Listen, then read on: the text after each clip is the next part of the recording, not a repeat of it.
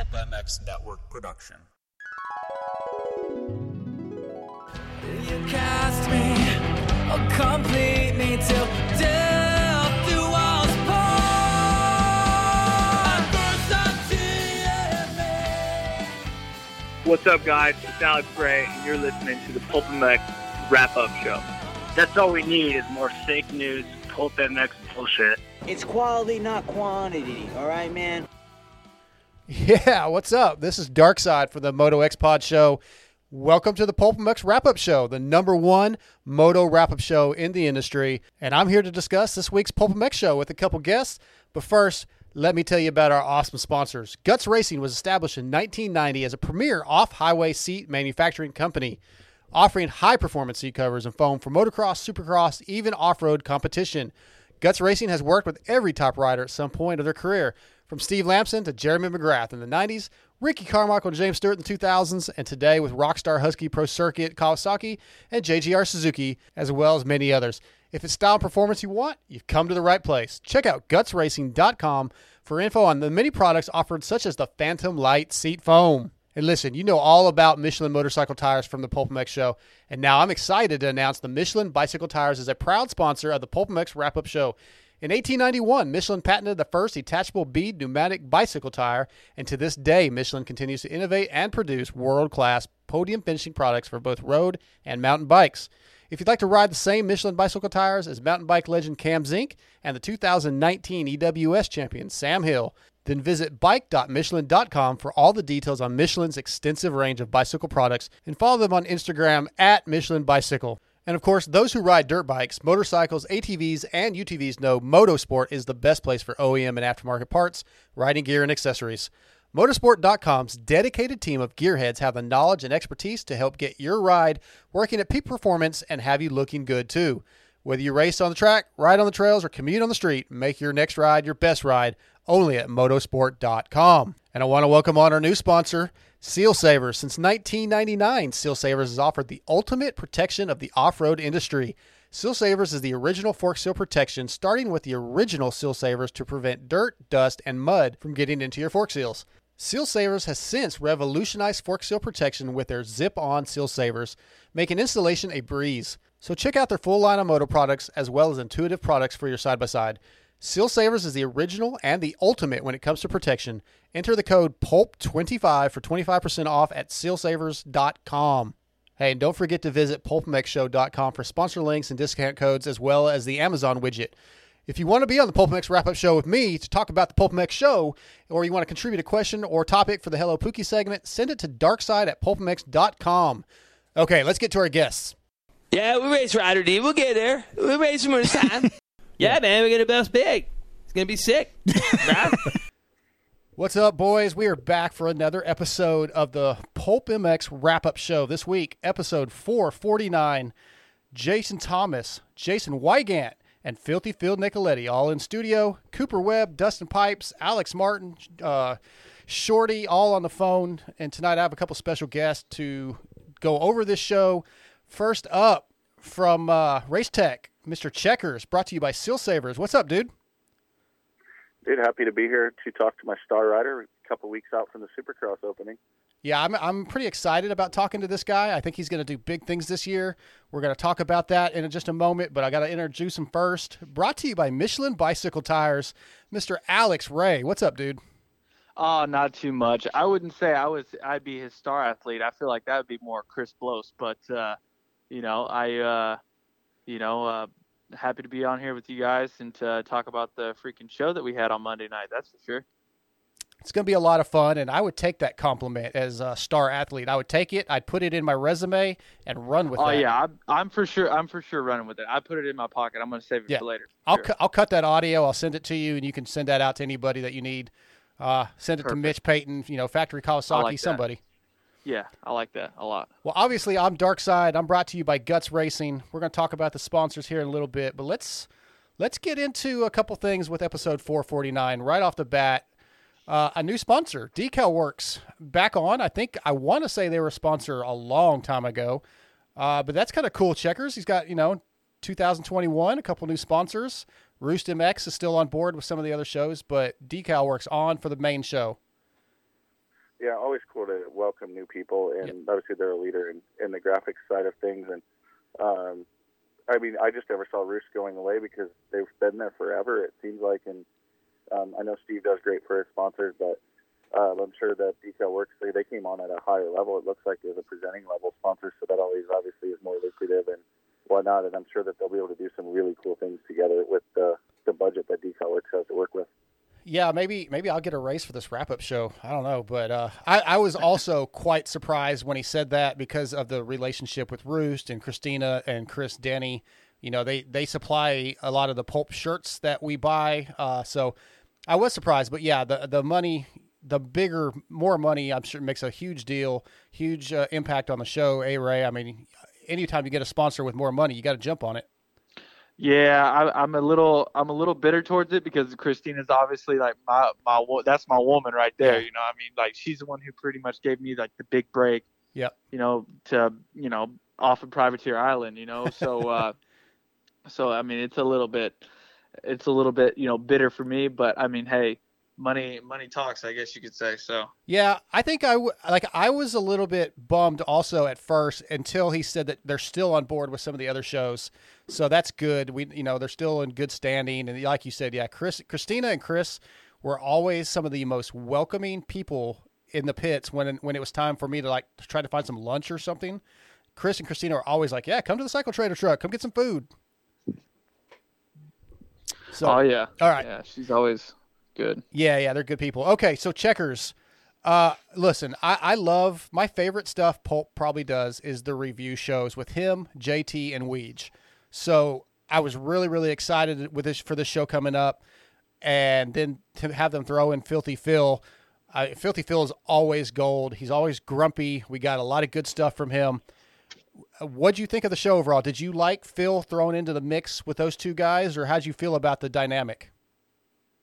Yeah, I thought Phil was incredible, and Weege is a professional at anything on a microphone. He just, I feel like he can go in without preparing or anything. I mean, they've talked about that a little bit on on past shows or like the live shows and stuff. He can just wing it really well. Um, the one part of the dynamic that maybe I didn't like so much was JT's really good at riling Steve up and getting him fired up, and because those two did such a good job and were kind of the focus of the attention, that we didn't get a ton of classic JT moments of him just jabbing at Steve and arguing with him about everything.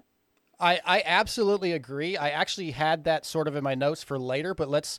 I felt like JT kind of stepped back a little bit, A Ray, and, and didn't have as much input as I think he would have if Phil wasn't there. And actually, on YouTube, some people were saying that they thought like that JT might have been annoyed by Phil, but I think that's just that's his, as they say, his resting dick face. That's just the way he looks. But I think he just kind of took a step back and let the other guys run with it a lot more. Yeah, I, I completely agree. I feel like it was a really good show. Um, Yep. And you had three really good co-hosts. You had sort of like the happy, upbeat Jason Weigandt, and then you had the grumpy, you know, pissed off like filthy Phil, who's negative about everything, and then you sort of had like an analyst, which was which was JT. And like you said, like he didn't talk as much as he normally does. So I feel like, like you said, I mean, it's it's normal for JT to look like he's got a resting dick face. But I mean, I guess I mean a lot of people maybe wanted to hear a lot of um uh Phil's opinions Yeah. rather than JT's because they they hear they hear JT's opinion every Monday. So Yeah, I think that's a good point, and uh, I, I was kind of curious how I, you know Phil's been in studio, I believe, before, but that it, that's a big that's big shoes to fill when you have th those other three guys, and I think Phil held his own. And you know, before we get into Phil, I want to go back to Weege uh, checkers and say, you know, I think Weege probably n- needs to do some more in studio stuff with Steve because, as you know, A Ray, every time you're in studio, Steve gives you a little bit of money. And now Weege is he's not doing uh, the uh, the Australian X Open. He's not doing Geneva. He's not doing straight rhythm. Boy's got to make some more money. He's he may be hurting this year. Checkers. yeah, and he's always talking about uh, saving. So I Yeah. mean, hey, anywhere he can make a buck, I feel like you know he's he's in. yeah. You think that has any any real effect on it, Checkers? I don't think the money amount probably even close to justifying him mm. having to go home and explain to his family that hey, I'm going to be gone even longer, Right. and I'm really only making this much. I, I don't think that. I don't think Steve's quite comparing to those gigs money wise. I doubt it. Not yet, anyways. We got to keep growing the Pulp Nation. Yeah, exactly. All right, so back to Phil. Phil in studio gave us gave us we got some news about Phil for later this year. Let's hear it. The most important thing tonight, never mind Supercross, never mind anything, you are racing in America in 2021 450 motocross series Yeah. Yep. on Uh, Blue Crew. On Blue Crew. Yep, that's the plan. Obviously, nothing's, you know, no PR or whatever, but yeah, I'll be down here in the States riding a 450 Yamaha. Mertz, Yeah. Mertz is holding things up, or Uh, I wish he'd always work, you know, faster and harder for me. You know, Right, um, right. Sometimes I gotta slap him in the butt and get going. Seems like other people are more of a priority sometimes. Yeah. Young, younger kids that like donuts and whatnot. But Right, uh, right. I just couldn't wait anymore. I was trying to do some things up there. yeah, Just the Monster Kawi team's got a, a spot, right? yeah, But, ball, yeah. the ball wasn't rolling. Right. I couldn't get what I wanted and this that, and I was just like, you know what? I I got people that still want to stick with me, awesome sponsors and good people, and I was just like, I'm gonna go this route and and do it, it. it seems like Motorsport is going to be on board. Uh, I can't officially. No, but it seems yes, like it. Yes, yes. And Mrs. thanks to me. Yes, Thanks uh, to me yes, for putting I that can- together. I can firmly say uh, Steve helped with that. So FXR, I helped with that deal a couple I, years st- I back. still don't believe the FXR deal. You should be getting any commission, any of that. Uh, So checkers, I couldn't be any more excited that Phil's coming back to the states for outdoors. That that's going to make great entertainment on Pulp, and I really like the fact that he kind of said, "Hey, you know, he was working on this Cana- can- uh, Canadian deal, but it wasn't coming together, and he just couldn't wait, and he had to make a decision uh, and do what he felt was best for him." So I, I thought that was good stuff. Yeah, and I mean Phil's a veteran now. He's not going to race for absolutely nothing. And I mean they get into it later in the show. He knows his value. So props to both him and Steve and his agents and you know everybody to go out and find money when it's really hard to find money. Yep. Be able to go racing because he's not going to go racing at a low level. Like he's he's going to put himself on a good motorcycle, which granted it doesn't take a ton to get a good motorcycle, but it takes a good peop group of people around you. And yeah, we're we're the ones that are going to be spoiled by it because it sounds like we're going to get to hear Phil almost weekly, if not weekly, as part of this deal, which is brilliant of Steve to to do. And um, Agent Steve taking credit for it, but rightfully so, right? Like the motorsport deal. I'm sure, you know, I remember getting a text or a phone call from Steve about about Air uh, two years ago, I think, when the HEP deal was kind of falling apart or wasn't coming coming together. Of hey, do you know anything? Can you connect a couple people together with me? I mean, he really does go out of his way for guys like that. And I mean, yes, in the long run, it brings him more of an audience, and people like to hear from Phil. He's a good character. The same with Alex, but he's also doing it because he likes to help people out.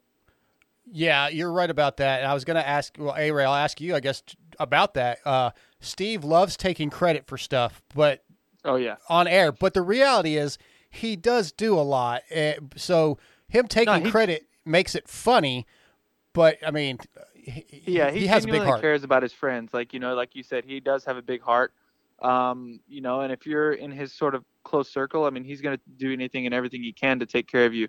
Um, you know, in the power of pulp, it freaking helps out, man. I mean, he's helped me and even even my team get sponsors. I mean, you know, like we have a big uh, firepower deal, uh, you know, and quite a few sponsors that sponsored the Pulp MX show on the SGB team. You know, all thanks to Steve. So um, he's really good at that, and I feel like he put out a helping hand for uh, um, you know Phil, and uh, yeah, I mean it sounds like he's going to be racing uh, this summer at freaking outdoors. So we got one more guy that we got to worry about. How's that make you feel? That's all you need, right? One more No, guy. I yeah, yeah. It just it, it pisses me off, but whatever. I'm just it's hey hey every year that of Phil racing outdoors is like I'm just gonna get uh, a middle finger thrown at my face every time, every Yeah. freaking weekend. You know, during qualifying.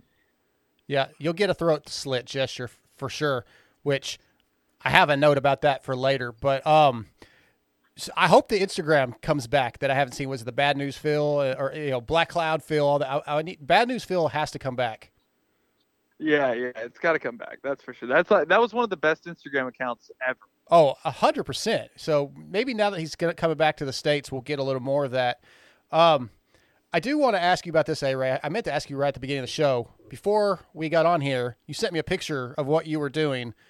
Do you think if we just asked the general public what they think you were working on, what part of your motorcycle do you think they'd be able to guess? Uh, yeah, they would. They, I'm pretty sure that they would be able to guess 100. percent I mean, it's it's no secret. Smoking clutches, man. Yeah, yeah, I know it. We we got to get you like a a a, a Hinson deal. Like you need a full like No, two- no, no, no, dude. I'm Rekluse. I'm a big Ah, Rekluse rec- guy. Okay, Yeah. but how come you don't have one then? Well, I have one. I was just checking it. Okay, I was Oh. just checking it. Everything's good. Okay. Uh, everything's good. The Rekluse works great. I was just checking my clutch to see what it looked like because it's it was a long day at motos today.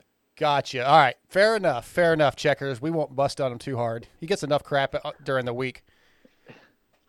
Um.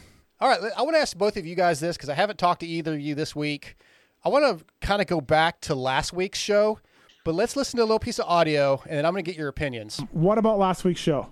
I mean, where do we start? It- I, I thought it was an all timer. Dark Side, the Pony Pod didn't. Yeah, Dark Side wasn't completely on board. Right. There were some others that weren't completely on board too, but uh, I would say most people thought it was entertaining at least. I mean, come on, right? It- like I, if you if you watched it or listened to it and you weren't at least entertained, like whether you thought it was good or Right. like if you weren't at least entertained, something's wrong Uh, with you. Yeah, D- Pony was not happy with last week's show. No, not happy. No good? No, Okay. no, he, he didn't wasn't able to watch all of it or, or listen to all of No, it. I, I did. I had to, but I would have probably bailed had I not had to. He doesn't like the drunken guests. He just doesn't. Wah, wah, wah. Six hours. Would you Would you agree though? It was it's really 50-50. Like there's no in between on last week's show. Either they hated it or they loved it. Marks, I feel like it was 75-25 positive. Mm. Yeah, I would say. No, uh, I'd go the other. well, I'd go the other way and my my response. Is, Dark side, what you got to remember is is the people that are responding to you uh, generally like you, so you're going to get a little bit of, of you know a little bit of bias in your in your feedback. I would bet. And So now Darkside's trying to run the show and, and have his own opinion about the, the content. I am trying to run the show because I want to take it over. I want Pulp Nation to be mine. But A Ray, I want to get your thoughts on last week's show. Uh, you know, tell me I'm wrong or tell me I'm right. I mean, I can understand where you're coming from, but I thought it was pretty comical. I mean, I just, I don't know. I, me personally, I thought it was pretty funny. Um, you know, for, I don't know, it's just something different. I mean, it's not. It, it was just something that was just out of the ordinary. It wasn't like any other show. That's true. It, it was like it was just a drunken show. I mean, I feel like you got to throw that in there every now and then and I feel like it's gonna get more more plays than any other show because it's like something different. I'm Like, hey, did you listen to the freaking Pulp show last night? RV was hammered. Like, oh no way, what? We're gonna go listen to it. So Yeah. I mean, there's, I mean, it's kind of like it goes both ways. I can see where you're coming from. Whenever you want to be informed about like info and stuff with the sport and everything like that. But at the same time, you gotta you gotta crack some jokes every now and then, you know? Yeah, absolutely. loose. And, and I didn't hate it, and and I'm perfectly fine with the fact that a lot of people did like it. It's it seems like it's the other side. The people that did like it are mad at me for not liking it, but I wasn't alone. I wasn't alone. But but I, I I guess I'll just take if if Mark says I'm wrong, I trust Marks. I don't trust Steve. He just likes to shit on me. What about you, Checkers? What'd you think? I feel a little bit like a dick because I mean I can drop a few Coors Lights with the best of them, but uh, I really I liked it until about when Mitch came on, and I Yep. almost feel like they ruined Mitch's interview. And Mitch is always a fantastic guest, and not to say that there wasn't entertaining facts like or entertaining points, like Skip yelling in the background at them and stuff was was hilarious to me, and I think I can put up with with one guest that's getting a little loose, but I think it was the fact that both of them were were pretty beyond words. Uh, that they couldn't hold, uh, put thoughts together and stuff. That it really made it tough for me to listen to, honestly. And then, yeah, like I said, it made me a little bummed because I like to hear what guys like Mitch have to say. And Yeah. they kind of spoiled that, in my opinion. So I honestly wasn't a huge fan, but I'm not. I mean, I listened to the whole thing still, um, although I almost had to force myself through the end of it. Just, I mean, I didn't want to miss anything that was golden. And at the same point, it is. It's like a gnarly crash. Like it's not a good thing necessarily. You don't want to see it all the time, but at the same point, everyone's going to go watch it and go listen to it. I was more surprised that Steve was okay with it because we always talk about how he he runs a tight ship and wants to know exactly what's going to happen and what's going on. And Very he's true. really frustrated when he loses control, and he had no control. Yeah. But I guess he knew from show 400 he had no control going into it, and he just sat back and let it happen. Yeah, I, I, I okay. So first, I want to say, I'm going to say that you agree with me, checkers. I'm just taking that as you agreeing with me. So if you take the three of us on this show, the higher percentage of people didn't love it. So Steve and Marks are wrong. That's what I'm going with. So, of, Oh, I didn't mean to commit to that much. well, it's too late. I took it. Putting me in a corner now. I'm taking it. It, it. That's my win. I want it. Um, but I agree. I think Steve knew going in it was going to be a little bit of a shit show, and I don't think Steve loved it as much as he says he did. I I could be wrong, but I don't know. I just I, I heard some. I Steve heard. has a very, very sh- like a short fuse. I would say, like he, Yeah. he gets, yeah, he, yeah. So, and I was, I was wondering the same thing too. I'm like, is Steve about to lose his shit? Like, because even if you're in the show and you're in studio, and if you like touch your phone or you're looking at your phone, Yeah. he gives you the biggest death, death stare. Oh, ever. Oh yeah, I've So- got that. I got that when I coughed on air at the Vegas show last year or in 19 yeah, 19 I coughed and like I I do this too, right, on my own show. So I know to not do that on air, but it was one of those coughs that there was like I couldn't stop it. A- And he gave me the worst look. I was like, "Sorry, dude."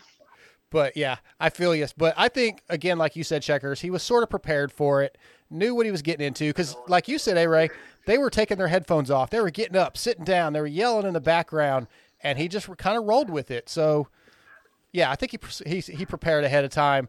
What do you guys think, A Ray? They they he Steve said that uh, Weimer and Villopoto would like to come back in and do it sober or at least a lot less drunk. Um, do you think they could get through the show that way? And do you think fans would enjoy it more or less? Um, personally, I still think that Jake would take forever to answer a question because that's just sort of how he is. Yeah. a little bit, but um, I think it would be more enjoyable. Uh, I think they would have. I mean, I mean, personally, I think Ryan has a lot of good points. Um, whenever Sure. he does explain stuff, Yep. you know, I mean, shit, he was one of the. I mean, he was the best in the world at at his time. You know, Mhm. so I feel like you know he's just got a lot of knowledge that he can he can spread. You know, so Totally agree. I think they'd be great guests. Uh, that sober, and even a little tipsy. Just yeah, like like you said, checkers. just just like just keep it at a six, not go Yes. to like a twelve. which is what they said they were going to do anyway, but it, that didn't work. that that and they blame that on Skip for uh, bringing in the beer, but I kind of feel like they were they were already on their way there anyway. But all right, let's move on. Um, Weege brought up something that I thought was a really good idea. Checkers. He talked about the old Ask Ping column in the magazine that's been vacant, and that he he's trying to negotiate something with Phil. Let's check this out. We have more news. so we've been negotiating for a while, and I can tell you why this motorsport deal hasn't happened yet, or the Okay. Rockstar deal hasn't happened. Okay. Phil is a shockingly hardcore negotiator. He doesn't roll over. You would think that Phil's the kind of easygoing Yeah, guy yeah, yeah. that would Sure, just dude. throw whatever you no, want at him. no, because Phil has told me like if they're not paying, I'm not fucking racing. Like you know, like he's very yeah. Well, that's what I had to deal I'm with. not. It's got to make sense. All I'm trying to do is prevent Phil from moving back to New York and becoming a prison guard or whatever he right, said he's going to do. Bobby Bobby K style. and I've been trying to think of who could fill that kind of unfiltered, snarky, and life advice outside of just Yeah, motocross. Right, yeah, because it's not just motorcycle motor Yeah. questions, right? So I'm like, okay, Phil's looking for a ride. We're trying to keep Phil relevant. Want to keep Phil on the racetrack. Mhm. Want to keep him in the industry. We're thinking we're piecing it all together, but then the negotiations started. And as you guys know, we don't really throw the cash around, big time. right, right. At Racer X. Right. Uh, I believe we're going to do this. I believe we're going to do it. Right. Phil's going to take his uh, his welfare level pay that we're Yeah. going to give him. I think it's worse than that, but okay. Yeah. Okay, so you're not doing happy it. at all. Yeah. Well, I don't know what I, did think. the I did the math and the price per question. Is, He did. Jesus. He hit me with that. He said, "How many questions a week?" I'm like, two or three, and he's Yeah. like, "52 weeks." He's like, "That's 150 some questions." He divided the dollars by that, and I'm Wow. like, "Oh man, we're in trouble now." Jesus, Phil. All right, A Ray, two things with this. What do you like? How do you think a column with Phil would go? And is Weege not being extremely hypocritical about Phil being somewhat cheap and and and you know wanting to get paid. I mean, yeah, you're just trying to negotiate with someone who's just as cheap as you are, which is which is kind of hard. Yeah. But uh, but yeah, I mean, I feel like it would. I I think it would be pretty good if he did he did something like that. Um, and that would even be a good name. I mean, they sort of slipped slipped it in there. It's unfiltered. I feel like that would be perfect with Phil's name in it. Yep. I feel like that'd be something cool. I mean, I'd probably I'd probably buy a Racer X and read it. Well, hell yeah! I mean that I, I used to like to ask, ask Ping and and Phil with his personality, he would probably tell people they're dumb dicks or whatever. And you Yeah, know, I mean, it just sort of depends on how good he can type. Right. Well, yeah, he might he might have to like just send it to somebody and they they'd have to transpose it probably, but who knows? But I think it'd be great checkers. Uh, and I I thought the idea coming from Racer X is great. Hopefully this happens. Yeah, I mean, I'm hoping that the reason he was out there is he was going to jo- join him on the previous shows, but I haven't seen anything. Oh, good point. He might have just came in for the night, but Yeah. um, which Ping had that role too. And um, ini- initially, when they started talking about that he has new plans for next year, before they started talking about riding outdoors, I'm like, oh, they're bringing him in fully into that role of Racer X guy, and that's why he's there with those guys. It all started to come together, and then it's oh, he's doing racing, and then to hear about the column and as long as they get his first off the cuff answer and he doesn't think about it, I think there'll be great answers and, and stuff. He just his sense of humor. Um, I think it's a sense of humor. I mean, it's not really an act or anything. It's just his natural personality, I guess, as well. Is it's right up my alley. It's very entertaining for sure. Yeah, you know, I the first time I met Phil, I think was at uh, your hometown race in Tennessee. Uh, a Ray was that was that when he was on Factory Husky? I think. Um, uh, The last race- maybe so. Yeah, Yeah, yeah, yeah. 18? Yeah, yeah, think- 18. So yeah, that's when I met him, and I was kind of like, oh man, he's gonna be like, I'm gonna tell him that I listen to Pulp, and he's gonna tell me I'm an idiot. But he was super cool, and then you know he's been on uh, the show, and I've talked to him a couple times here and there, and he's always really friendly. So yeah, I think it is somewhat humor. Uh, you know, it is who he is, but I don't think he's like an asshole. He's just being funny and being himself. So, like I said, He- hopefully. he's he's a, he's a good dude until you piss him off, or Oh, do, or, yeah, or I do see that. something, or get in his way in qualifying, and then you're getting a throat slit Yep. or a middle finger. Right, I've right. gotten a few of those. Well, see, I've that will never happen for, sure. me, so I should be good. I'll never get in his right. way. Uh, hey, Okay. You guys know all about Michelin motorcycle tires from the PulpMX show, and now I'm excited to announce that Michelin Bicycle Tires is a proud sponsor of the PulpMX wrap-up show. In 1891, Michelin patented the first detachable bead pneumatic bicycle tire, and to this day, Michelin continues to innovate and produce world-class podium finishing products for both road and mountain bikes. If you'd like more, more info on Michelin bicycle tires, visit bike.michelin.com for all the details of on Michelin's extensive range of bicycle products. And thanks to Randy Richardson, we're going to give away a set of Michelin mountain bike tires from this show. So if you're listening, I'll give you guys two weeks to get the answer in. Uh, I'm going to give you a trivia question. Send your answers to darkside at pulpmx.com. Here's the question A Ray's best finish in Supercross 2020 was what position and what race? And I got a, I want a bonus question. What is A Ray's dog's name? Send me your answers to darkside at pulpmx.com and I will pick a winner for the Michelin mountain bike tires. Thanks to Michelin Bicycle and Randy Richardson in two weeks. Not next week's show, but the week at, so the week after Houston, we'll announce a winner. I uh, it- go ahead. Is it sad that I don't even know that que- the the answer to that question about That- the results? That is sad, but I'm glad because I was worried you might actually say it when I when I asked the question. So Oh. let me ask you this. No, I, I don't even I don't even I don't even know. I just want to write this whole the whole 2020 year off. I Yeah. mean, I could tell you my best result from 19, but not not 20. well, yeah, don't throw it out there. We'll get a winner for some Michelin mountain bike tires, and you guys can get out and grind on your mountain bikes. Uh, they're, I've got a set, and they're bitching. I, I still don't have the BMX tires though. I don't think I'm going to get them. All right, first big guest of the night was Cooper freaking Webb. I love Cooper Webb checkers. I love his attitude. Uh, he. I want to ask you this: a lot of people who don't know Cooper, just the casual fan, think he's like cocky and he's arrogant. Um, I think he's just confident, and I've had enough t- chances to talk to the guy that I don't believe he's like a cocky mother effer. You know, how do you think he came across Monday night on PulpMX? You know, just talking about his his expectations and Uh, what's been going on? I think he came across matured and mellowed. Um, there's definitely been a huge maturity there Yes. over the past probably three, four seasons.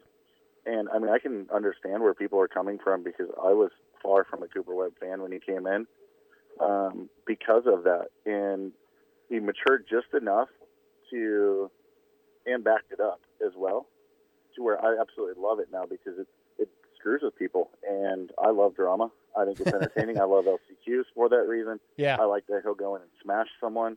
He'll go talk crap to someone before the gate drops. Um, I and he came off quietly confident and just enough little jabs at his buddies and and whatnot too to say that hey, I'm a real person, but I also have a sense of humor and I have fun, and that I'm not full of myself completely either. Exactly what I thought. How about you, A Ray? You probably know him. I don't know how well you know him, but I'm sure you've talked to him. What do you think of his uh, how he came off on the show Monday night? Yeah, I mean, I, I know him. I know him pretty well. Uh, you know, we've we've hung out a little bit, spent some time. Uh, but yeah, he's. I don't think he's cocky at all. I just think that he's just he just wants to win. I think Yep. he wants to win, and he's he's really hungry right now. Yeah. So, That's- um, I don't think he came off cocky at all. Any anything. I just think that he's freaking ready to come in here and, and open a can of whoop ass. Yeah, and actually, he's my pick for this for the series. Uh, and he's my yeah, pick. I think he's mine too. Yeah. I think he's mine too. Just the way he rides the bike and everything like that. Just whenever he he's whenever he's on, he's on. He can attack. He can do things, and l- like they were saying on the show, like he would qualify like eighth, and then JT would ride him off for the night, say Yep. for like fantasy purposes, and then boom, he would freaking win. He'd pull something out of his ass and just win. I like that. I do too. I like that Steve brought that up. Also, uh, A Ray, I, I want to ask you this since you're the racer.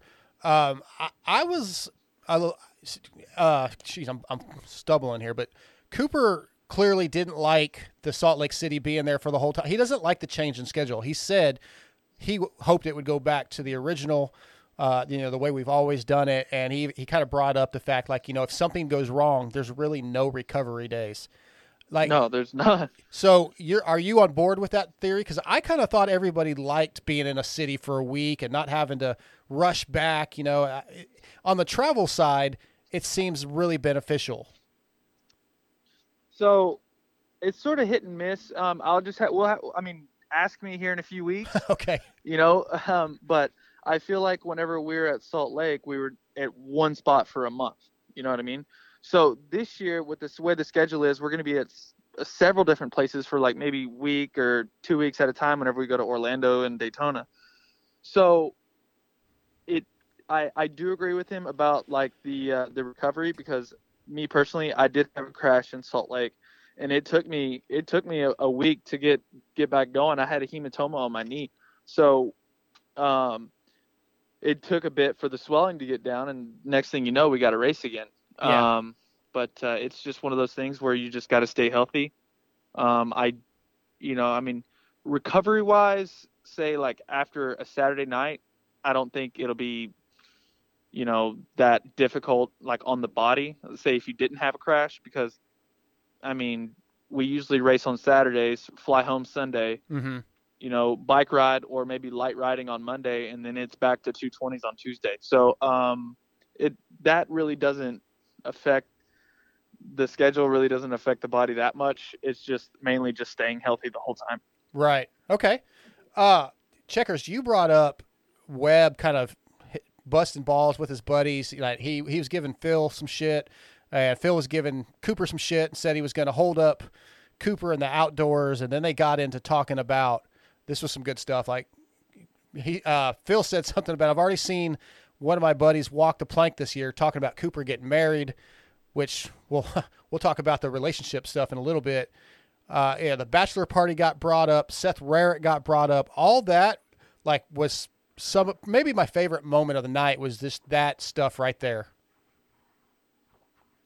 Yeah, it's the behind the scenes you don't get with a top guy as much, right? Like, Yeah, that's yeah. super entertaining and good. And then obviously it got better when Seth called in to defend himself, but it was very, very relaxed, um, comfortable between two buddies, and we just got to be a fly on the wall and listen to it, which was cool. And I think that's what Pulp brings out in a lot of guys is you get to see a lot more personalities, and that's where they need to as riders, I mean, I think you need to do these shows when you can do it Yeah. because as a fan that's just sitting at home, I mean, you can have your opinion on someone, but if you get to hear them talk and and whatnot, it can definitely change that or skew it. I mean, we watched it with the uh, when Tony Alessi came on more recently, that the fifty percent less crazy interview.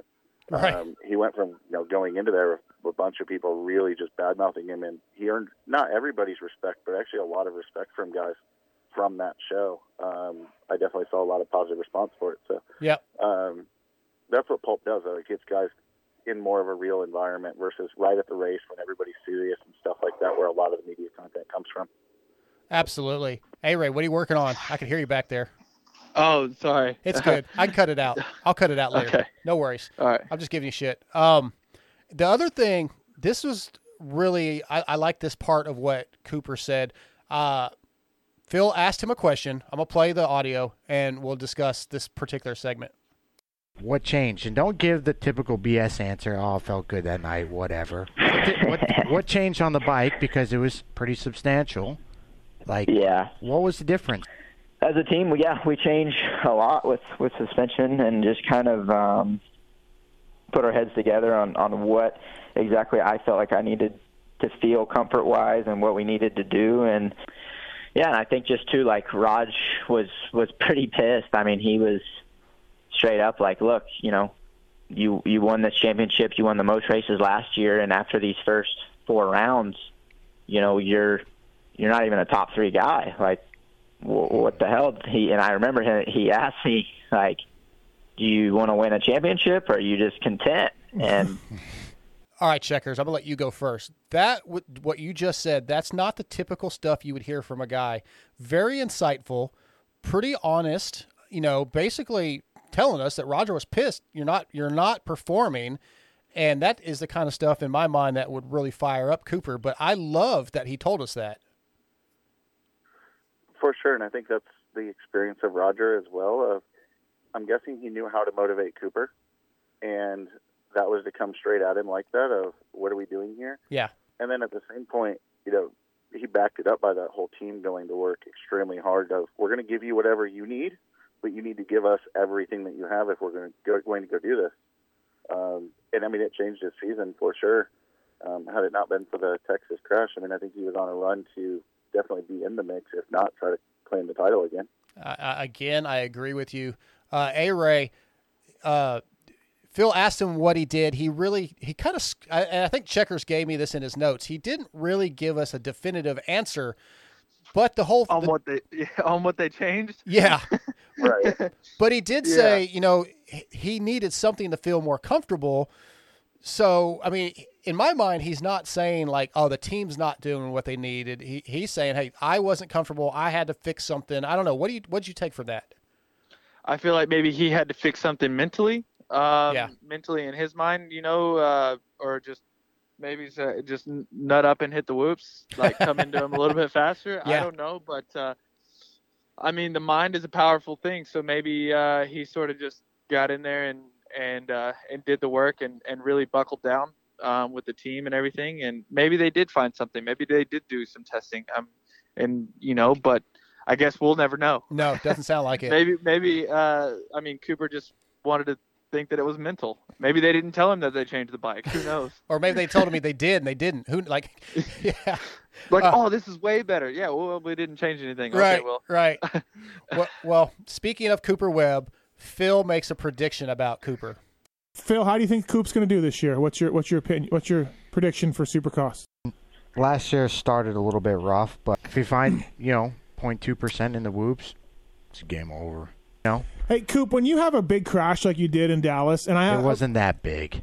Okay. Oh, really? It wasn't that big. Okay. He rolled Phil out of it pretty his easy. Yes, I would have. Um, you know what he texted me that night? What? He goes, "If you would have just got on your bike and rode around, you still would have got 11th in that main, and then if you would have just lined up on the gate for the main Yes. event three, there was already guys out. You would have gotten uh, instead of eighth overall, you would have gotten a sixth. I don't And, care how you know, bad it hurts. Get on it. You know. Oh, what about what about you at Dallas, Phil? When uh, you crashed on your RMZ 250 there, uh, if you just would have got up, Phil. Besides, I almost lost my leg, but yeah. I mean, no, if you just would have got up, I Phil. would. That was press day, though. All right, so we got a prediction, A Ray, which I agree with, and we got some more ball busting. Steve kind of called out Phil on that. What do you think?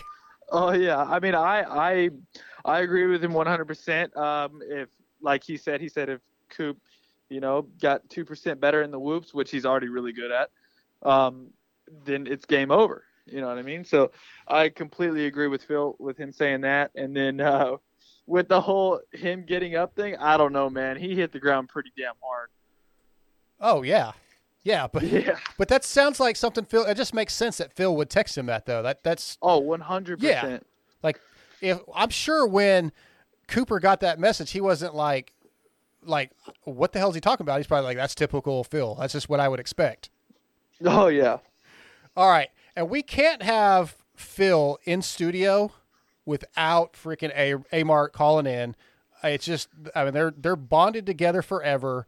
We we well, let's just listen to the audio real quick. Went to Oklahoma, did some supercross testing with the merge crew, and then I Mhm. ended up getting COVID actually. Um, Oh. So, yeah, I was Oh. out for out for like a week with COVID, and uh, yeah, now we're back. And how did Phil treat the the news that you got COVID? How, I didn't even want you to go there. I, I do. How Oh, did God. Phil treat that news? He laughed at me, and he's like, "Yeah, I probably got it too a while back, and you know, whatever. I just trained through it." And, but I mean, I lost my sense of smell, but that was kind of about it. Right. So. Um, Did your sense of smarts come back yet, or no? Still looking for your marbles, huh? No, no. And I like how we don't even call him Alex. By Yeah. the way. He's just, Okay, that's he he did reject. yes. He ex- yes. How much did you fucking reject that name, dude?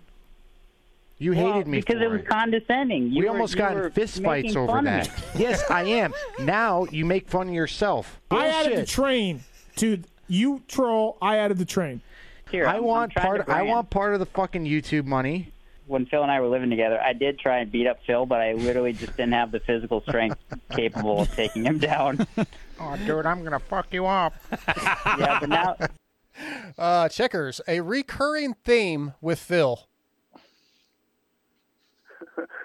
Which one? Him talking crap to his Yes. roommates and friends? and- Yes. And whatnot? Yes. And and his witty answers are amazing.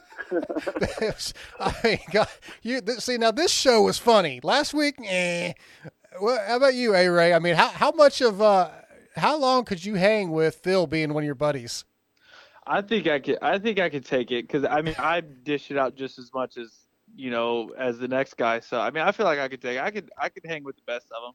Okay, so let me ask you this. I, am Oh, used ahead. to it. I've I've had a whole whole my, my my whole life been called sketchy, all that shit. So hey, well, I'm in it. That's what I wanted to bring up, though. Since you said that, you don't like it very much when Pulp Nation fucks with you about Cattywampus, though. But is it different because it's your buddies? Yeah, it's a little different whenever it's coming from a buddy, not someone that you don't even know who has never even ridden a fucking dirt bike before. Yeah, that's fair enough. I think that's that's fair.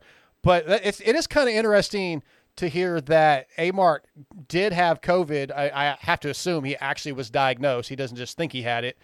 Uh, but what do you think about the topic they've brought up a couple times in the last few weeks of guys getting it on purpose, or if that was even a good idea? I- It seems kind of. It just seems yeah, dumb. because you're exempt from taking a test for like 90 days. You have like some type of antibodies or something like that. I, hell, I wanted to go kiss someone with COVID too. okay. all right. All right. Uh, fair. Good, fair enough. Um, here's something so that. it actually is about the it's about the test that you don't have to take afterwards. It's not the you're not going to get it. Yeah, yeah. um, Right. part- 'cause I don't know enough about the science, but that's the reason that they're talking about it and bringing it up is because you don't have to take the test, so then you can't potentially miss races because you can't fail a test. Okay, that makes sense to me. That was something I was wondering about. Yeah. Something else that Phil would almost certainly make fun of, but is actually a really good idea, is Seal Savers. Since 1999, Seal Savers has offered the ultimate protection to the off road industry. Seal Savers is the original fork seal protection, starting with the original Seal Savers to prevent dirt, dust, and mud from getting into your fork seals. Seal Savers has since revolutionized fork seal protection with their zip on seal savers, making installation a breeze. Check out their full line of moto products as well as intuitive products for your side by side side. Seal Savers is the original and the ultimate when it comes to protection. Enter the code PULP25 for 25% off sealsavers.com. Although I'm sure he would like to save the 25%. Um. Anyway, moving on. I appreciate Seal Savers. Mason's going to be on next week, and we are going to give a set of those away. So we talked about the Cooper Webb's marriage being brought up and busting balls with Seth and Checkers. You said you know Rarick called in and defended himself, but I kind of feel like he was like, "Yeah, you're right. I kind of just fucked up, basically." Or gave, like I felt like he proved Phil's point. I mean, he definitely went right along with it, right? Yeah. He, he verified everything that Phil said was that happened, um, but I think he was defending himself of it's not normal to know better about ironing suits. Oh. not everybody knows Yes. about ironing suits and and stuff, which I can agree with because anytime I've worn a suit, which isn't very often, and I don't think a lot of motocrossers wear them very often. Nope. Typically, they uh, I get one or uh, I'll rent in a tux, you know, or it goes comes from the dry cleaner, you know, and it goes to the dry cleaner. Like I don't, but I don't. I've never really had to fly with one, I guess, other than in a bag. So Right. I'd, um, I'd probably just I throw it in the dryer. a little bit on that. Yeah, it was good just having him call in anyway, and, and I liked A Ray that he had he admitted to yeah leaving with the chick that he met. That sounds like you. Oh. Oh yeah, one hundred percent. That was sick. Yeah. Were yeah, you- it's just it, it. When you get into that mindset, it, there's there's only one song playing in your in your head. It's just seek and fucking destroy. Metallica. You know. Yeah, you know what I mean. Yeah. So I I get that 100 percent because I've been guilty of doing that for sure, uh, numerous times. But but uh but to be honest, whenever they were talking about the wedding stuff, I I actually learned a lot from Phil there because I didn't know you had to do any of that shit. Right. True. True. Yeah, yeah. I've never had to do any of that either. Like I, I don't wear a suit. I borrowed a suit once for a funeral, but I'll, yeah, that's I, and all yeah, all the other stuff I've never had to deal with either. But uh, were you a little bit jealous from his story? Just like I, I, I know you have your share of chicks, man, but you know Seth got one you didn't. Were you a little jealous? I mean, yeah, yeah. I'm always yeah. Of course, I'm always jealous. All right, perfect, perfect. I love it. Hey Ray, you're the best, man. Hey, all right, hey Ray, you've been in studio quite a few times. When say 45 minutes to an hour before showtime, what do you think about Steve's prep and what he's doing and all the things that are going on? Uh, Have you ever sat there and just watched what he's doing, getting ready for a show? I mean, no, not really. I Okay. mean, to to be honest, maybe I mean we're just like sort of eating some food like beforehand. We're eating some snacks, and he goes down, and then he just sort of like goes over the reads, Yeah. and then that's that's sort of it. I mean, I think he's already got everything pretty much set up, and like Marks and those guys already have everything like dialed in. He's just hit the freaking button. Okay, you're making it sound simpler than when I was there, I guess, because when it I must have just been it must have just been crazy when you're in there because he must have been like shaking in his boots like oh my god i got dark side in Probably. the studio shit's about to pop off like what's about to happen I, I don't think that was the case, but he was definitely putting some show notes together, and you know, I was like, yeah he definitely has his notes he, Yeah. he for sure has his notes okay. I was just curious what you've seen because, I I mean, I sat there and put my notes together at the same time. I was like, yeah, you don't have to. I I know that Steve doesn't want to have to babysit, so I was like, dude, you don't have to worry about me. I'm good. And I was just curious what your experience was like, but that's that's a little insight. That's the kind of stuff he wants me to ask the guys that have been in studio. Checkers, you have not been in studio, right? Um, I went in studio once last year. Oh, that's right. Yeah. Until like right at showtime. Yeah, yeah. So I didn't see any of the prep or anything, um, and was more of just a sit in the show. I mean, I was on a little bit, but it wasn't really like a Yeah. show host. I wouldn't say per se, but um, at least got to see a little bit of the magic. And I think it was one of the early shows at his newer new studio Yeah, now. yep. So like, it, it wasn't super far into that. So that was cool to see. Um, and I think it was it was one of the first video shows as well, actually. Yes, I, I, Um, I do remember that now because I, I don't I, I don't think it was that lo- that far before I actually ended up meeting you up in Iowa. Seems that could be true. Yeah, I don't Yeah. remember for sure. Um, okay, cool. Let's check this. I, I like. Hopefully, he'll get you in studio for a full show because I think you're really good.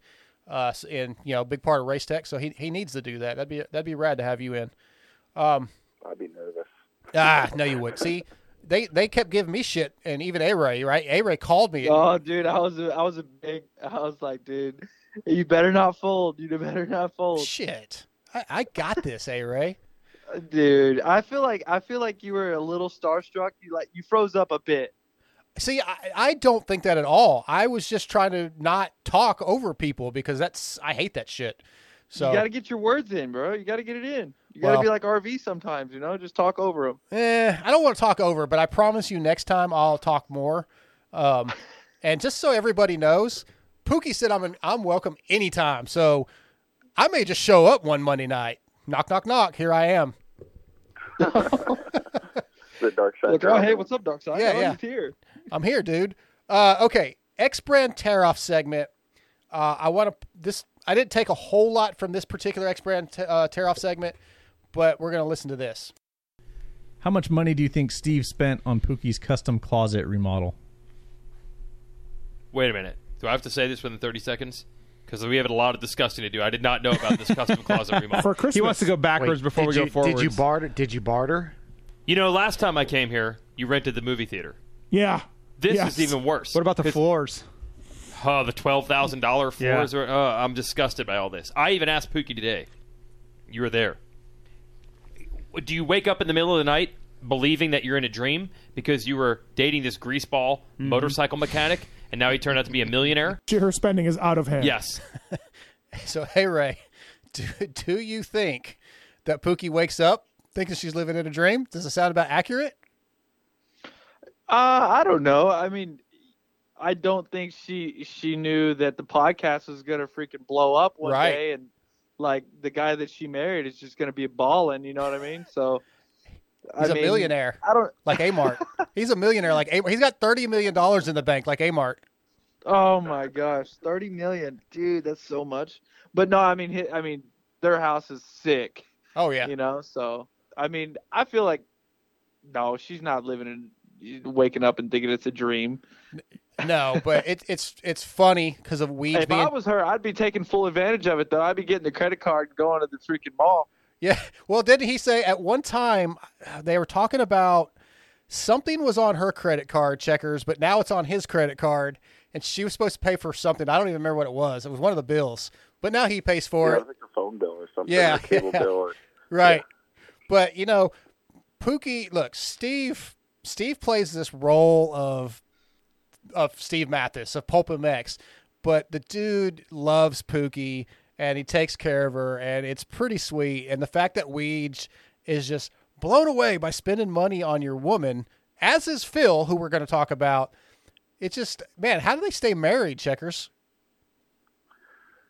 I don't know, but I mean, Steve didn't have to spend money on Pookie, right? Like, I think she, she, I don't think she intended for him to not be a mechanic, right? Like, Right. she was going along with the lifestyle of, of it's going to be fun, we're going to have fun together, and then just kind of figure things out from there, maybe. Yeah. But, um, yeah, they, at least the persona we see on Pulp, which I feel is pretty genuine. Like Steve pretty much puts his personality out there in front of everybody. Yeah. um, is not scared to show it. I mean, that's that's who he is, and I think that's how their relationship is. I mean, it seems pretty solid and pretty strong, and you definitely would know when Keefer's in too, right? Because he brings out that that he'd bring out the negatives in the relationship and just pick at them if, Yep. if they were there, or he'd be trying to fix them, and he really doesn't have a lot he's trying to fix with them. No, they they they have a really. I- I'm a, I'm a romantic like Keefer is. I'm not a hound dog like A Ray, and I uh I think it's sweet, man. I think their relationship's sweet. I love it. I love. Yeah, I, think so too. I think they have they have a good they have a good duo there. That Yes. they they work well together. Yeah, for if sure. you've I know you guys are huge huge fans of the wrap up show, so you've probably heard all the Hello Pookies that I've done. But she adores him, and I, I know the fe- feeling goes both ways, and it's pretty rad. Uh, last thing on ex brand tear offs, hey Ray, have you noticed the last two weeks, like the the thirty seconds is out the door. Yeah, what's up with that? They they don't have a stopwatch or nothing. They just quit. Like you don't even hardly hear the whoosh because it's just whatever. It's 15 minute stories. Or it, it, it- Steve has really lost control during the X brand tear off segments. Jeez, this might be his last year. You never Well, know. He did say that. He did say that. So once again, I'm here, man. I'm ready. I, I'm ready to fill the shoes. There you go, dude. You have to go. You have to fly to Vegas all the time. That that would be difficult, but we'll we'll figure it out. Maybe maybe Race Tech can step up. And speaking of Race Tech, the Race Tech rant, my favorite subject normally. Last week was a little weak. Uh, Pulp twenty to save at Race Tech, but uh, let's let's listen to a little bit of some rants. Everything's new about me. I'm trying to bring a new attitude. I'm trying to be a new guy. I'm trying to be Okay. improved. I'm trying to be all of that Yep. for Good the new year. with that. But Is this your last year? this is my last year. Okay, all right. But the race tech rant of the night is: Can you imagine this weekend the NFL playoffs are kicking off with oh, six? Oh, here we go. Okay, it's the annual rant. Yes, go ahead. Some things aren't going to change. Uh, okay. Some things are not going to change. All right. Can you imagine the NFL kicking off some playoff games, not knowing the teams that are playing? My struggle getting a number. We already discussed this. Yes, that that's my race tech rant. I I cannot find out how to get a number. You're telling me in order for me to do a press release, which I would like to do in January sometime, I can't do it because I can't officially get a fucking number to do it. I don't, but I don't like. Like this- how this- mental is that? Okay, wait a minute. Wait a No, minute. You gotta wait a wait. minute. You, wait got- a minute. you have to wait for the outdoor credentials to come out. Wait. Oh, really? That's what. Oh, that's what I. They said. I'm like. oh, well, I thought you couldn't figure out the website, but so you did figure it out. They just said it's not available. No, it's just you have to wait till April or May or March or April, and I'm like, what? How does that make sense? This number conversation is like Jake and Skip going to Outback for me right now. Okay, It's all we've been talking about for six hours. How we haven't upstairs, we haven't fucking downstairs. talked about it. oh yeah, the, we talked about number one eleven and number one hundred one and number one hundred all day. All right, checkers. Since you're the race tech man, I'm gonna let you have first dibs. Uh, Steve's Steve's you know has been we've heard it year after year. He's not wrong. Gi- give me something on the race tech rants. What'd you think? And you could even talk about JT or uh, uh, Weeges as, as well if you'd like about outliers. No, I'm not touching on Weeges because I was more confused afterwards than I Same. was before. Same. So I'm out on that one. Okay. But as far as the East and West Coast, yeah, I'm a fan of the sport. and It sucks. It's Yep. absolutely stupid. I there's so many good storylines. Like that's the thing of is Forkner going to bounce back? Is he going to hold it all together? Well, hard to talk about that when you don't know who he's racing, or is he just you know can he win all the races or something along those lines? Um, you know, Mosiman switching teams, but not really switching bikes completely. Like Right. all the stuff that you could talk about, but we can't talk about it. I am keep ranting at that. And the fact of the matter is, they could make the teams commit to a coast ahead of time because they are partners. They do work together. And then, yeah, there's a clause in there of you can change your coast if there's an injury or whatever. Like, you know, let them change a certain amount of riders because obviously I want guys to be able to switch to the later coast if they get hurt because I want the most guys to get the most races on the starting line. Sure. But the fact that the teams are just holding it back, it in it, and Steve is saying it from a journalist standpoint. Of he wants to give them press, and they're arguing, you know, or they're keeping themselves from getting press, which is hurting their sponsorships. It's it's dumb. Obviously, I I guess I'm a little fired up about it too. yeah, well, it's easy to get fired up about. I mean, like you said, we we tried to do, or I tried, I was invited to do a 250 preview pod with another podcast, and like it's almost impossible. Uh, hey, Ray, I mean, it's a big deal. I think it's a big deal in our sport. I think Steve's right. I hate saying that sometimes, but is it? Does it get old here in the same rant year after year? Um, yes, but I can see where he's coming from Oh, because obviously he's he's he's a media guy. He's a journalist. His job is to report on the sport, and whenever stuff is being, you know, you know, I don't know, like hidden, you know, and everyone's like, oh, we don't know, we don't know, we don't know. It's sort of hard for him to do his job, and Yep. I, and I get that too. And, and even as a fan, you know, like you want to know who's racing who. I mean, like me, I, I race a 450 class, but I'm still a fan of the sport. I love this sport. I want to know who's racing each coast. You know, I want to know who's racing who. So I I completely understand. Absolutely. I- I, guess we're all on board on that one. And, and JT at first had no rant. He came back with one about the inconsist- inconsistencies of COVID safety. So you guys check that out if you haven't listened already. Uh, I also want to thank Guts Racing, which was established in 1990 as a premier off-highway seat manufacturing company, offering high-performance seat covers and foam for motocross, supercross, and off-road competition. Guts Racing has worked with every top rider at some point in their career, from Steve Lamson and McGrath in the 90s to Ricky Carmichael and James Stewart in the 2000s, and today with Rockstar Husky, Pro Circuit Kawasaki, and many more. If it's style and performance you want, you come to the right place. Check out gutsracing.com for info on many of the products offered, such as the Phantom Light Seat Foam. Thanks, Andy Gregg, once again for being back on board. And speaking of Guts Racing, they are a sponsor of HEP Motorsports this year.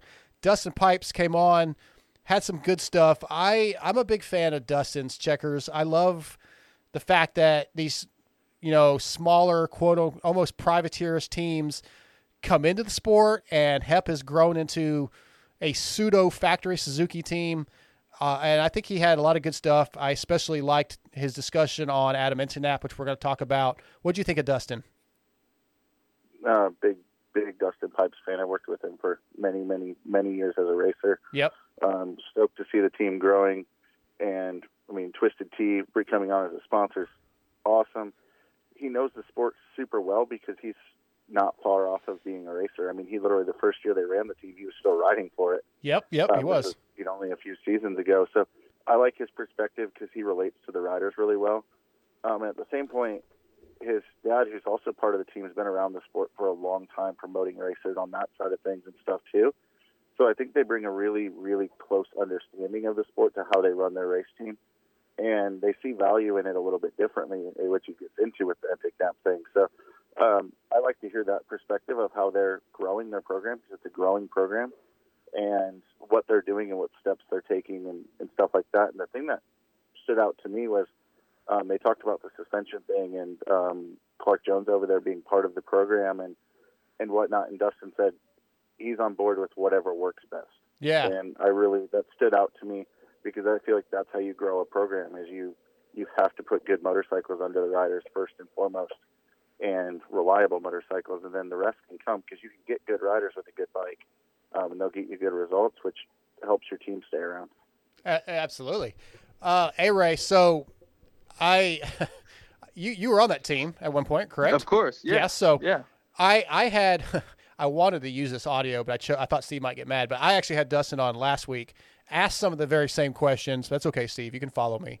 Uh, and then I had Brandon Hartranft on last night, and we talked about the team dynamic there. Having a guy like Adam who openly out outwardly to the public is always up and happy. Even when he's not he at least go when he's outside that truck nobody's going to know he's upset.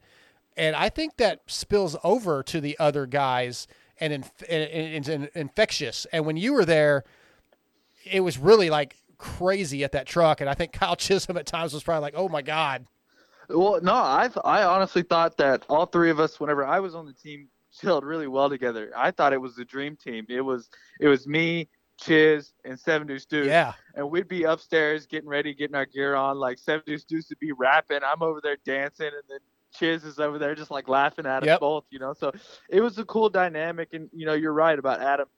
He's always upbeat. He's always got a smile on his face. I've seen him pissed too before, but he doesn't let anybody else anybody else see that. You know, so it's it's pretty good. Yeah, that's my point. Is I've seen him mad too in the truck, but when he Oh, steps yeah. out of the truck and there's a if there's a fan around, if it's during when the fans are in the pits, people are not going to see that side of him. Uh, Dude, he's hugging fans, yes. kissing babies. Yep. You know, all the shit. So yeah, yeah, yeah. That- I I, lo- I really like that team. I really enjoyed Dustin. Uh, you know, I liked what he had to say about Brandon, which he talked about that they had talked to Brandon, you know, at the end of outdoors, but he just didn't think there was any way that Brandon wasn't going to get re-signed by a 250 team, and then it didn't work out, and they scored with him.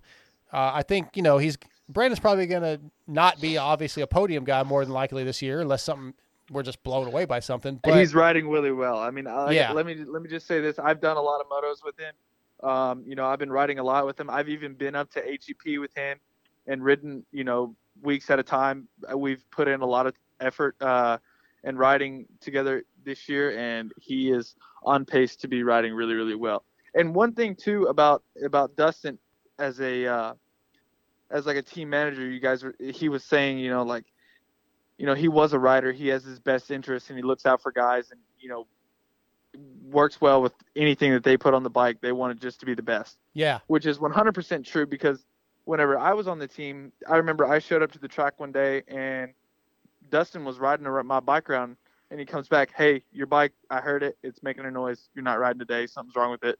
We're going to fix it. You can ride tomorrow. I'm like, oh, Wow. oh shit. Okay. Yeah. Like, it's Yeah. just like, like he cares about his riders to like he's like hey if something's wrong don't ride it don't risk it you're not going to get hurt there's a bigger picture. Let's fix it, evaluate, and get better. Yeah. So Yeah, yeah, and and in 19 at A1 they had the exhaust issue. You were on the team then, right? Uh, yes, I was. Yeah. And I was the only one at Anaheim that did run the Bills pipe, though. Yeah, yeah, I, I did run it because I didn't want to change anything on race day. Right. But he was willing to do whatever it took. I mean, I think they had to go get exhaust from somewhere else. They had to leave the stadium and go get exhaust, if I'm not mistaken. Maybe maybe they got it from uh, JGR actually.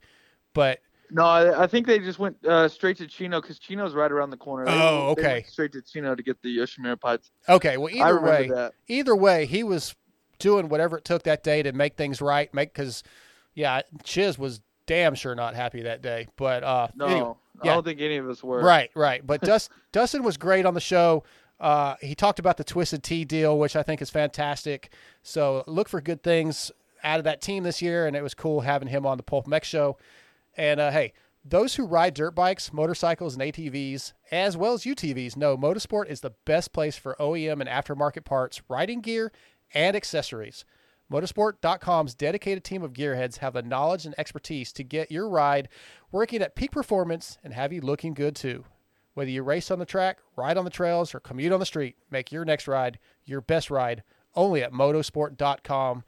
As I had a package show up today from Motosport. Thank you guys. Took two days to get it here. It's perfect. Okay, we are uh, we're we're nearing the end of this thing. We had a few more things to talk about.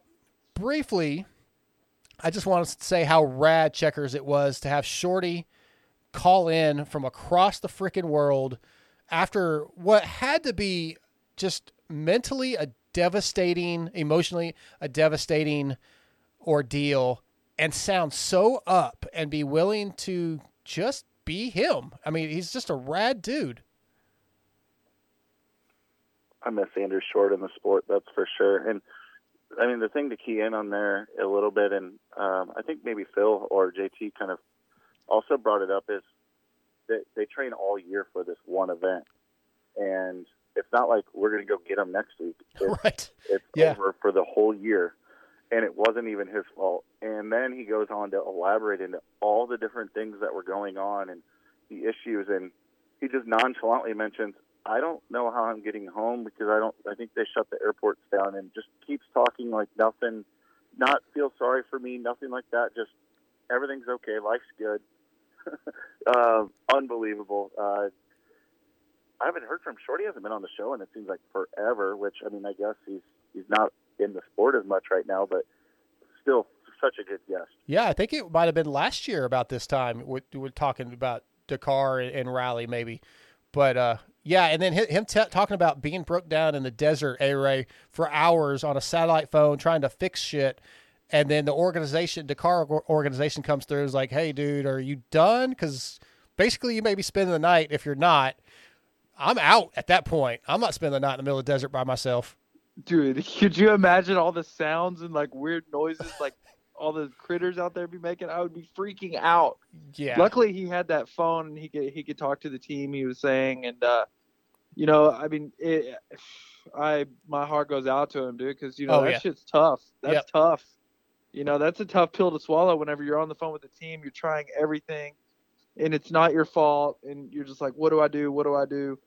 You know, I mean, geez, that's that's a bummer, man. But, It is, but yeah. Shorty was a good good uh good listen on the on the show for sure. Yep. All right, let's talk about some hot takes real quick. Here's my hot take, all right, for 450 Supercross. The 450 Supercross Championship will come down to Tomac, Webb, Osborne, or Adam. Foolish. I think that's foolish. It's Ken Roczen, dude. that's foolish. Ken Roczen is good. He is. Ken Roczen's good. He is. I would not. I would not remove him from contender. It's not the Tour de France. It's They're not the Tour de they're France. Not crossing It's- the countryside for hundred miles. This like isn't Nom. Okay, there could be a lot of different ways to go with this, Alex Ray. I'm with Steve, man. I don't have Kenny in my top four, but I I absolutely. don't. I honestly don't either. I mean, I think he'll finish up there. Yeah. But I don't have him in my top four for the title. Right. I, Like no, he'll be either. he'll have good races. He'll probably win a race, but consistently, like Steve said, he's probably going to have his bad races. Like he talked about, you know, last year at Salt Lake City when there was multiple races in a row things didn't always go well. And ever since the injuries, he's had issues come up at times with health wise or whatever. But I can also see checkers the other side of the coin that, like JT said, it's a little crazy to rule him out before the season even starts. Yeah, I can't. Uh, I can't agree. I mean, I have Okay. to think it's crazy because because 2020 was super weird and there was that long break and then all the races at Salt Lake City, um, and more so because of the long break and what that potentially did to guys. Um, so I don't think that you can read into. You know, you got to look at going into Salt Lake. It was a one point gap or tied, I believe, with Tomac and uh, Kenny leaving Daytona. So at that point in the series, which was about halfway, he was in the title mix and had just as good a chance to win as anyone just a year ago. And I somewhat have to throw out Salt Lake because it was such a curveball to everyone. They weren't going racing, and then they were going racing. And part of me thinks that, and I could be completely wrong, but maybe Kenny never intended to ride outdoors at all last year. And so when they initially were going to go outdoors first, does he quit riding, go on vacation, and say, oh, I'm off for a while, I'm going to take some time to rest and recover? And then the Salt Lake news comes up, and he has to try to ride himself back into shape, and things just didn't didn't come back together. Yeah. So I'm willing to throw that stuff out a lot more willing than I am to say both AC and Osborne are going to take a step up above him Okay. for both of them, not just one of them, and that you throw Kenny completely out. Is Uh, 2021 also going to be a little weird and, and whatnot? Yes, but at the same point, they know what they're doing as they're preparing coming into it that it's going to be weird. So I'm not saying that Roczen's the favorite to win the title by any means. Yeah. Um, I give that to Cooper Webb, but I would say Roczen's on my top three list of guys that could win it. He could not win it, and I wouldn't be surprised. But if he won it, I wouldn't be surprised, and I'm certainly not writing him off or even close to writing him off going into the opening round. Okay, this is off the pulp topic. I, I apologize, but if I were to tell you that one of the writers not mentioned, uh, another writer not mentioned in that top four, has been working Kenny regularly in the last couple weeks, would that change your opinion? Not at all, because I'm assuming you're talking about Sexton, and Yeah. I look for him to win races and be extremely fast. Um, I just think he's a rookie, and I don't see him winning the championship. No, I don't would either. Well, I would put him on the list going into the first race. Like you can't limit the list down to that many guys. Um, and if you're going to, then I think you have to go with Eli Tomac, Cooper Webb, and Ken Roczen. I think that has to be your three guys because they all a year ago were showing that they could be the guys. Um, Tomac's coming back with the number one plate. Doesn't have a ton of question marks. The only question marks maybe heart and desire of you know he's done it now. Is he is he done? And his outdoors were a little weird. Um, I think he's still remotivated. Webb, I think, has zero questions. Honestly, I don't have any question marks with him.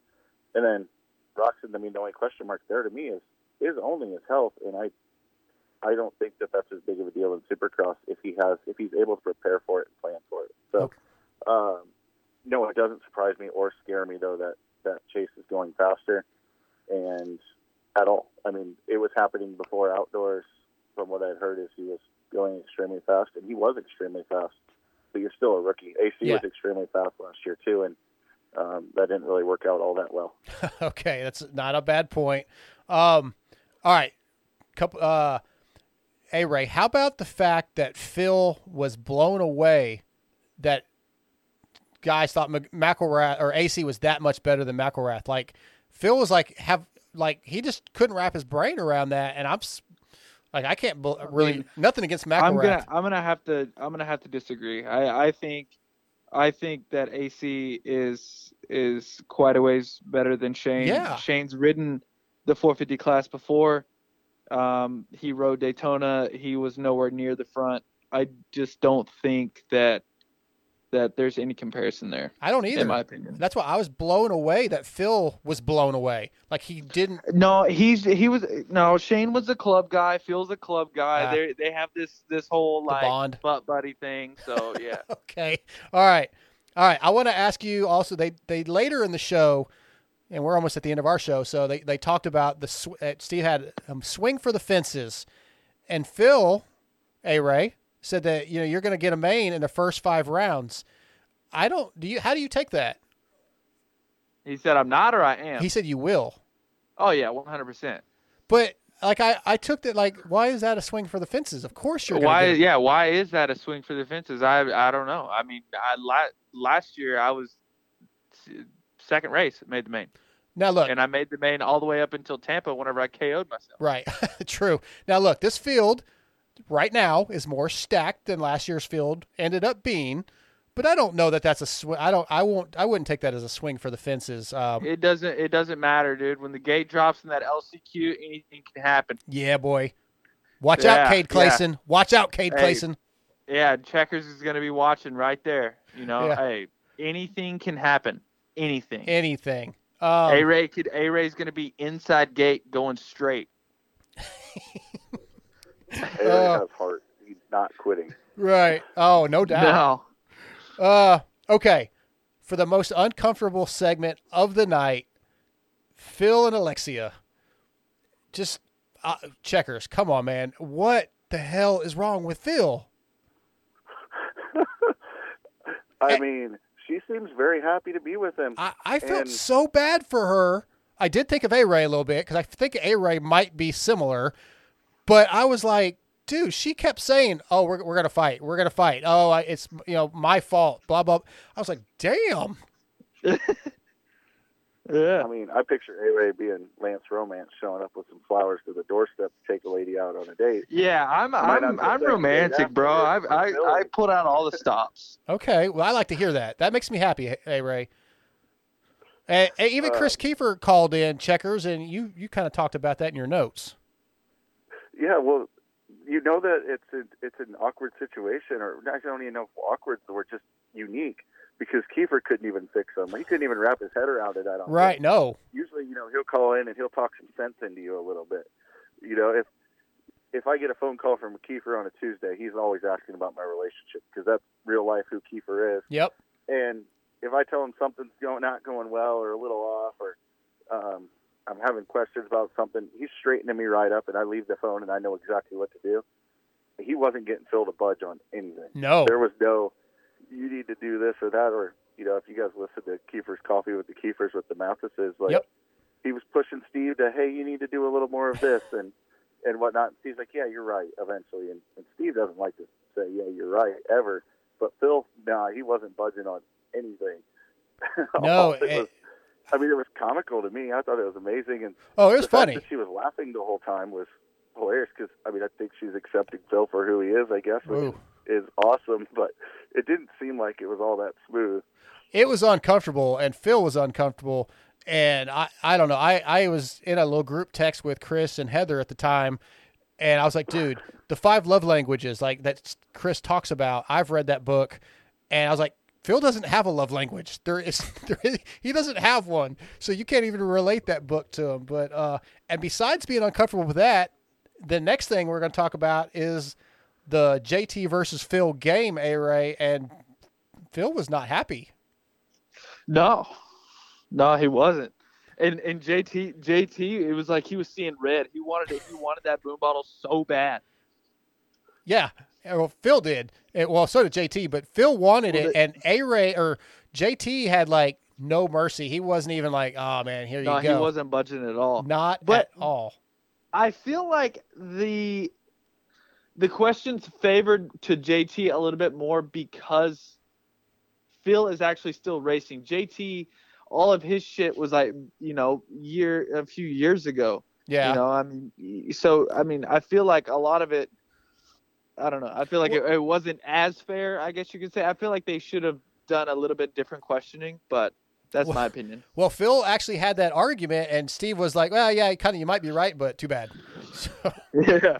Yep. I guess. I guess that was the so. most excited. Uh, that was the most excited that JT was all night, and I think he got more excited as he saw how absolutely upset Phil was. That he was Absolutely. genuinely upset. he didn't care Oh, about yeah. that, That boom was the bottle. JT. Yeah, he didn't That's really the care. That I wanted the whole time. Yeah. Okay. Um, out the door, out the door. A Ray, what does out the door mean to you? Uh, shit. Out the door means like bought like exact price out the door. Like, hey, this is the exact amount I'm paying. Like, with tax, everything, Yep. boom, out the door. I Yes. agree. Checkers. Ab- absolutely. That's out the door. That's the the whole point. Not a penny more. I'm coming down with that much money. You negotiated ahead of time. That's my cost out the door. I'm coming to buy my new 450. I have this much money in hand. We're loading her up on my truck after I hand you that much money. Yeah, like There's they- no tax or fees. Everything's included in that. Well, Whether there you're- is tax and fees. in that. There Yeah, is. It's part of. Yeah, exactly. Like because Steve brought that up, or some one of them brought it up was like, you don't, or I think Phil said you don't go to buy a car and then they add all these extra fees. And Steve or somebody was like, yeah, they do. It's tax, but but that's the point. If you call and say, I what's that car out the door? It's tax, title, license, everything. That's your price. So Phil is right. Maybe they're all a little bit right, depending on what you took from it, but ah, yeah, it was funny, and it got used a lot, and that's what we like. I'm sure, I'm sure we'll probably hear out the door coming in the future on other shows. Um, it's really all I have. I have a couple other little things I was going to talk about. I was going to, well, I'll just mention Weege ordering coffee with cream and sugar from Starbucks. I'm not a That's coffee funny. guy. I'm not a coffee guy at all. So I don't get Starbucks, but that's that's the wrong way to go to Starbucks, correct, A Ray? Oh yeah, one hundred percent. You got you got to order all the fancy stuff with the freaking The foo foo. yeah the foo foo.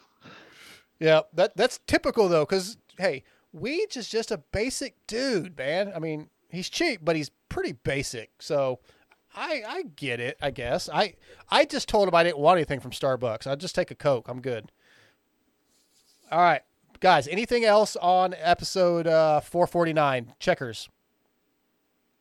No, I think um, anything else you should go listen to it. It was a really good episode. Uh, I think I texted you that even I was excited to do the wrap up on this one because uh, the personalities and then all the people calling in for Phil, his whole fan club was was awesome. So It was.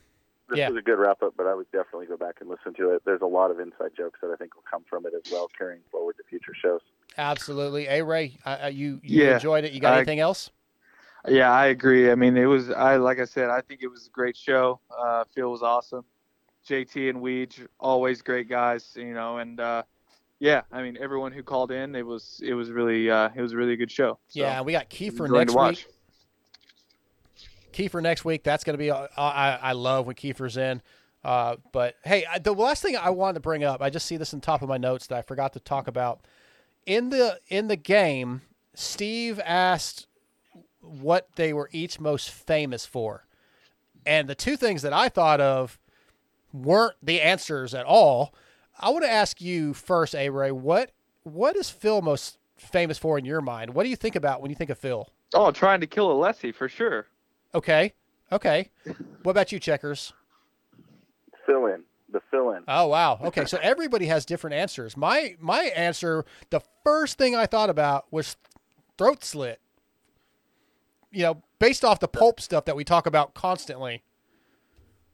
But I don't yeah, know. that's my second one. But uh, it's interesting. But yeah, that, I was surprised that neither one of those were on the list, um, which shows that that that question was stupid as well. Well, yeah, because it's- definitely rigged bullshit. it's a little bit subject to you know who you are, your own opinion. Because for JT, the first thing that came to my mind was always being angry at the races. So, yeah, like you could almost answer anything. I mean, you could have said Subway, you know, for JT or who or anything. But I still love the games. I love the games though. I just think that those type like the Cade A Ray game, that was my favorite one probably. Tits versus tits, all that shit is awesome. So, all right, guys. Uh, I think I'm gonna. Uh, you know what? Last thing, I promise. On YouTube, list uh, viewer, her name was Becca. She asked. She said that she had heard some rumors that there might be more supercrosses in speedway infields in the future, like next year. I have not heard that.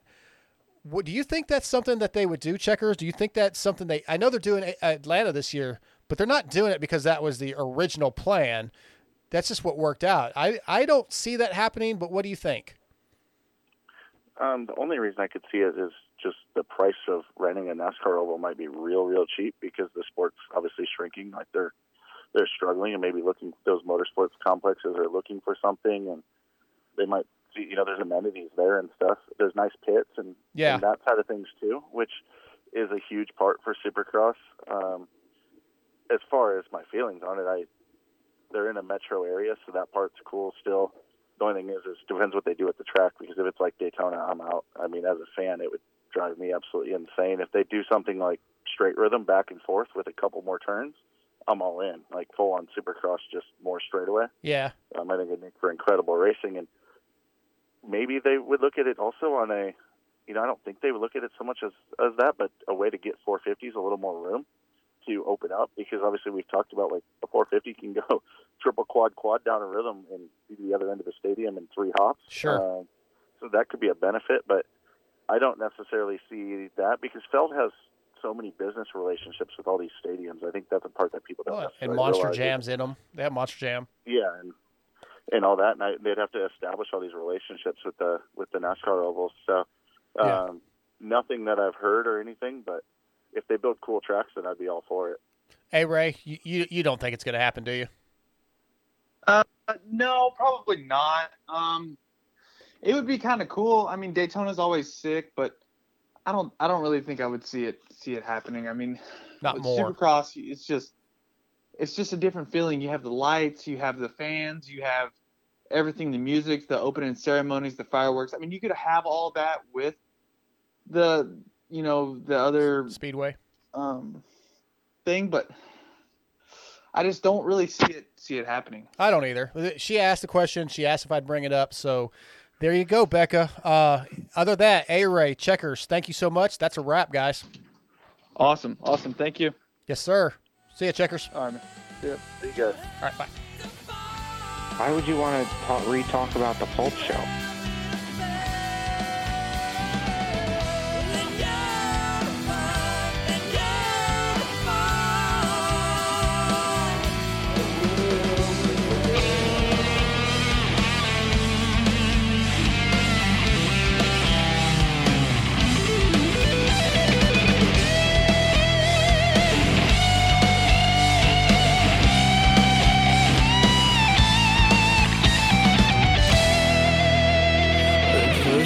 Adversity